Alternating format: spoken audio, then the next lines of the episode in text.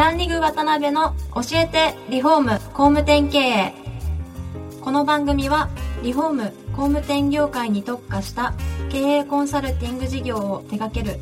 株式会社ランリグの代表渡辺翔一が住宅業界の経営者や幹部の方を毎回ゲストにお招きし業界の様々なことについてお聞きしていく番組です。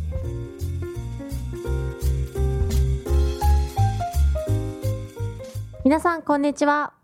さあ今週も始まりましたランリグ渡辺の教えてリフォーム工務店経営第31回目をお送りします司会進行の志村玲美です渡辺翔一です。よ渡辺さん今週もよろしくお願いしますろしくお願いします。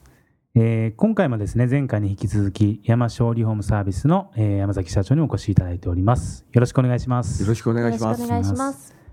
で前回はですね、山椒、えーリフォームサービスの会社についてですね、えーいろいろ興味深いお話をお聞きできたんですが、まあ、今回は山椒リフォームサービスの、まあ、直近の新しい取り組みであったりとか、まあ、世の中最近ねいろんなこう住宅業界に限らずですね流れが出てる中で、まあ、新しい動きなんかもありますんで、まあ、そのあたりいろいろお聞きできたらなと思ってます。はい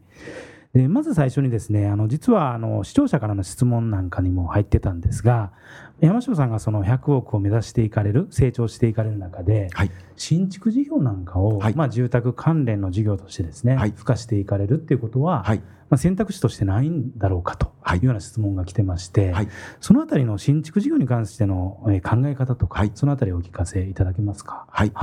はい。あの、まずその前に私ははい日本の新築市場っていうのは、これまでが異常だったと思ってるんですね。はい。あの、71年になると思うんですけど、はい戦争で焼け野原になりましたですよね。東京、大阪、名古屋っていうか、日本のほとんど名だたる都市が。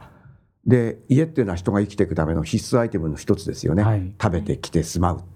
で、これが全部なくなって、はい。戦争で310万人もの方が、まあ、亡くなり、当時の人口7000万人で、7000万人全員のはい。家がなくなっちゃったわけですよね。しかもその後310万人もの方が亡くなったので、国策で埋めよ増やせよと、今みたいな子ども手当はつけられませんでしたけども、まあですから戦争が終わってから2年後に復員してきた方、疎開してきた方々が結婚されて、はい。まあ22年、23年、24年と、まあ人口が増えて、はい段階の世代って言われてますけど、なりましたですよね。7000万だけでも家が足りなかったのに、はい。さらに人口が1億2800万人って1.8倍まで増えたわけですよね。はい。アメリカやヨーロッパって、あの、いまだに、まあ、コントラクター、大工さんが家建ててて、ハウスメーカーってないんですよ。はい。日本は、とにかくいっぺんにそれだけの人が亡くなり、なおかつ増えてうん、供給が間に合わなかったので、はい。まあ、ハウスメーカーなるものが出現してきて、最終的にはハウスメーカーなるものが伝え方が上手だったので、まあ今、市場を圧巻しつつあるかなと思ってるんですね。はい私どもの交友会の会長をやっていただいている大工さんも、はい。まあ私と同い年なんですけど、昔は大工さんになるったら、徒弟制度で、はい。まあ住み込むわけですよねう。んで、住み込む時には、腕さえあれば、いくらでも仕事あるんだって言われて教わって育つわけですよね。実私も実家親父が小学校4年の時に近所で評判の大工さん頼んで、はい。もうあの経済成長さなかの頃ですから2年ぐらい待ってはい。やっと着手してもらって出来上がったくらいその言葉の通り腕が良ければいくらでも仕事があった時代だったんですけどだんだんだんだんやはりこんなものって生涯に一度あるかないかのことじゃないですか。はい。例えば知らないところに行ってご飯食べようと思った時モダンな店と野暮な店があったらはい。多くの方はモダンな店入ると思いませんか、はい。そうですね。でも本来はうん。美味しいかまずいかで決めるべきですけど経験してないってことは見た目で決めますよね。伝え方だと思うんですね。それでまあだんだんだんだんハウスメーカーに追いやられていってしまったのが現実だと思うんですね、うん。でまあ話戻りますけど、はい。新築の着工件数っていうのは180万件ぐらいがピークでまあ今後来年消費税が仮に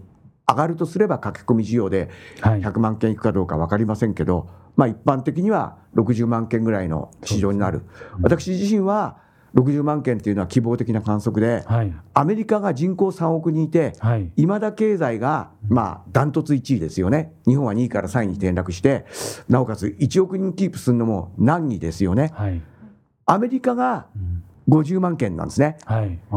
日本でなんで60万件かっていう論拠が私には分からないんですよ。私は40万件前後ぐらいになると思ってるんです。まあ60万でも40万でもいいんですけど、はい、大体日本の住宅産業というのは成り立つのは120万件ぐらいが損益分岐点というか分かれ道だと思うんですけどそうすると半分になってもみんなが一律半分になったら成り立つわけがありませんから、うんはい、より強いものがより弱いものを淘汰するというふうにまあ思ってるマーケットが縮小していくっていうのが一点と、はいもう一つはもうすでにハウスメーカーなるものがもう悪化しちゃってるっていうところでですね、これから新規参入してもボリュームゾーンを狙っていく上では、まあ、地域で本当にこうそこのとこだけスポット的にやっていくんであれば私はやり方はあるかなと思ってますけども、はい、ないかなということで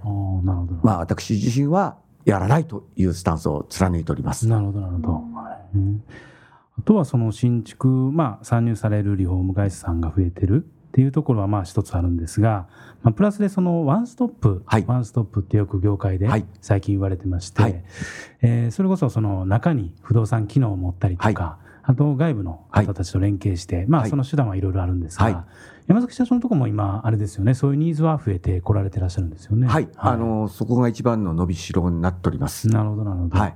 今現状その中でも選ばれるために、はい、しっかりこういろんなことを施策を打たれてるっていう感じなんですね。そうですね。うん、あのまずは中古注文住宅という登録商標を取りました。はい、そしてまあ新築と比べてリフォームっていうのは既存に合わせて、あの直しますから、うん特徴が出しづらいですよね。はい、確かに。新築であればその広報的にも特徴が出せますですよね。と特徴って何かなって言ったらやっぱり人的な付加価値以外に私自身はつけづらいかなというふうに思ってるんです。これはもうめちゃくちゃ難しいですよね人。しかも社員になっても朝から晩まで四六時中一緒にいるわけではありませんよね、はい、就業時間が終われば個人のプライバシーの時間がありますから、なかなか難しい中でやり抜いていく仕組みとしてやり抜いていくっていうことしか私どもはまあ生き残る道がないかなというふうに思っております。なるほど。まあそういう人的な付加価値をしっかりあの付加していくために、はい、えー、山崎社長のところでは人材の研修制度とか、かなり力入れてらっしゃると思うんですけど、はい、具体的にどういうことを教えられるようなカレッジになるんですかこれは？あのーはい、今本当に人が足りなくて、まあ今期から3期続けてとにかく1期あたりで純増で30名。あの増員図っていかないと目標にしている数値に届かなくなると思ってるんですね。ですからまあ今うちの会社で一番悪いのっていうのは、はい、集客以上に採用に重きが入っちゃっているということとまあ正直なところは、まあ、神奈川とかとかのエリアでは3割4割はもう仕事をセーブせざるを得ない状況なんですね。ですからまあ会社の人たちにとってみれば仕事を取る尊さっていうのがまあ薄らいじゃってるっていうのが、まあ、こういうところで言っていいことかどうかわからないですけど私が一番懸念している我が社のウィークポイントになっちゃうんですけれども。で実際にはですね、はい、とにかく入ってこられる方経験がない方が来られますから、はい、その方たちを教育していかなくちゃいけませんよね。はい、あの私ども中古注文住宅って新築と同じようなフルリフォームですからお客様はそれなりの大きな金額出されるっていうことで、はい、ものすごくよく知識お持ちなんですね。で今こう例えば知識ない人がお客様のところ伺うとお客様の方が知識が上ですからろくに答えられないともう会社に戻る前にお断りが来ちゃうんですね。そうでしょうね、はい、は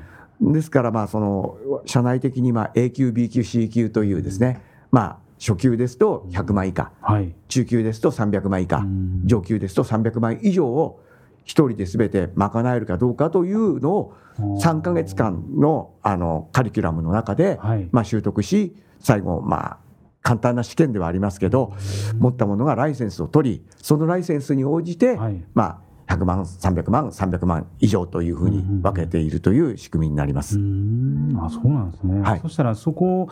通過してさらに上に上がっていけるという仕組みが社内にそうですね。ということなんですね。はい、ありがとうございます。で最後にですね先ほどちょっとお話の中にあった、はい、そのまあ、もちろんその営業コストっていうのは、お客さんにとっても自社にとっても別にその無駄なものであったりするわけで、はい。はい、そこをなんとかこう効率化して、本質的な取引のために使われたいみたいなお話されてたと思うんですけど、そういう仕組みを今チャレンジされてらっしゃるんですよね。あのーすごく面白いのがですね、今現在でどういうカウントしてるか分かりませんけど、俗にはい市場6兆円って言われてますよね。6兆円ある市場で、はいリーディングカンパニー行ったら、他の産業では1割ぐらいでシェアありますよね。確かに6000億円企業ぐらいがあってもしかるべきですよね。はいところが我々は、まあ、5億円ぐらい超えるとちょっとこう目立ちだし、10億超えたらもう本当に日本で何社あるのか、はい30億超えたらもっと絞られちゃいますよね。うんそれはなかなか労働集約型がゆえに、はいまあ、そう簡単には大きくなれない産業というところで、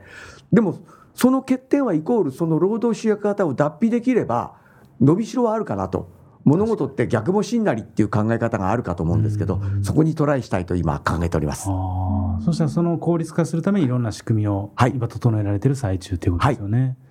具体的にはあれなんですか？やっぱりそのお客さんに何回も訪問したりせずにはい契約まで持っていけたりとかっていう仕組みなんですよね。そうです。うんそれはまさしくこのインターネットっていう媒体介していけば、うんほぼほぼリアルな状況であの進めることができるかなというふうに思っておりますし、他の産業では他にもいっぱいあるものですよね。はい、はい確かに確かに。えー、じゃあ楽しみですね。はい、ありがとうございますありがとうございます。はい、では。はい。そろそろお時間になりましたので、次回も山崎社長にはゲストでお越しいただきますので、よろしくお願いいたします。よろしくお願いしありがとうます。ございました。ありがとうございました。今回もランリグ渡辺の教えてリフォーム工務店経営をお聞きいただきありがとうございました。番組では渡辺や住宅業界の経営者幹部の方へのご質問を募集しています。ウェブサイトランリグにあるお問い合わせフォームよりお申し込みください。お待ちしています。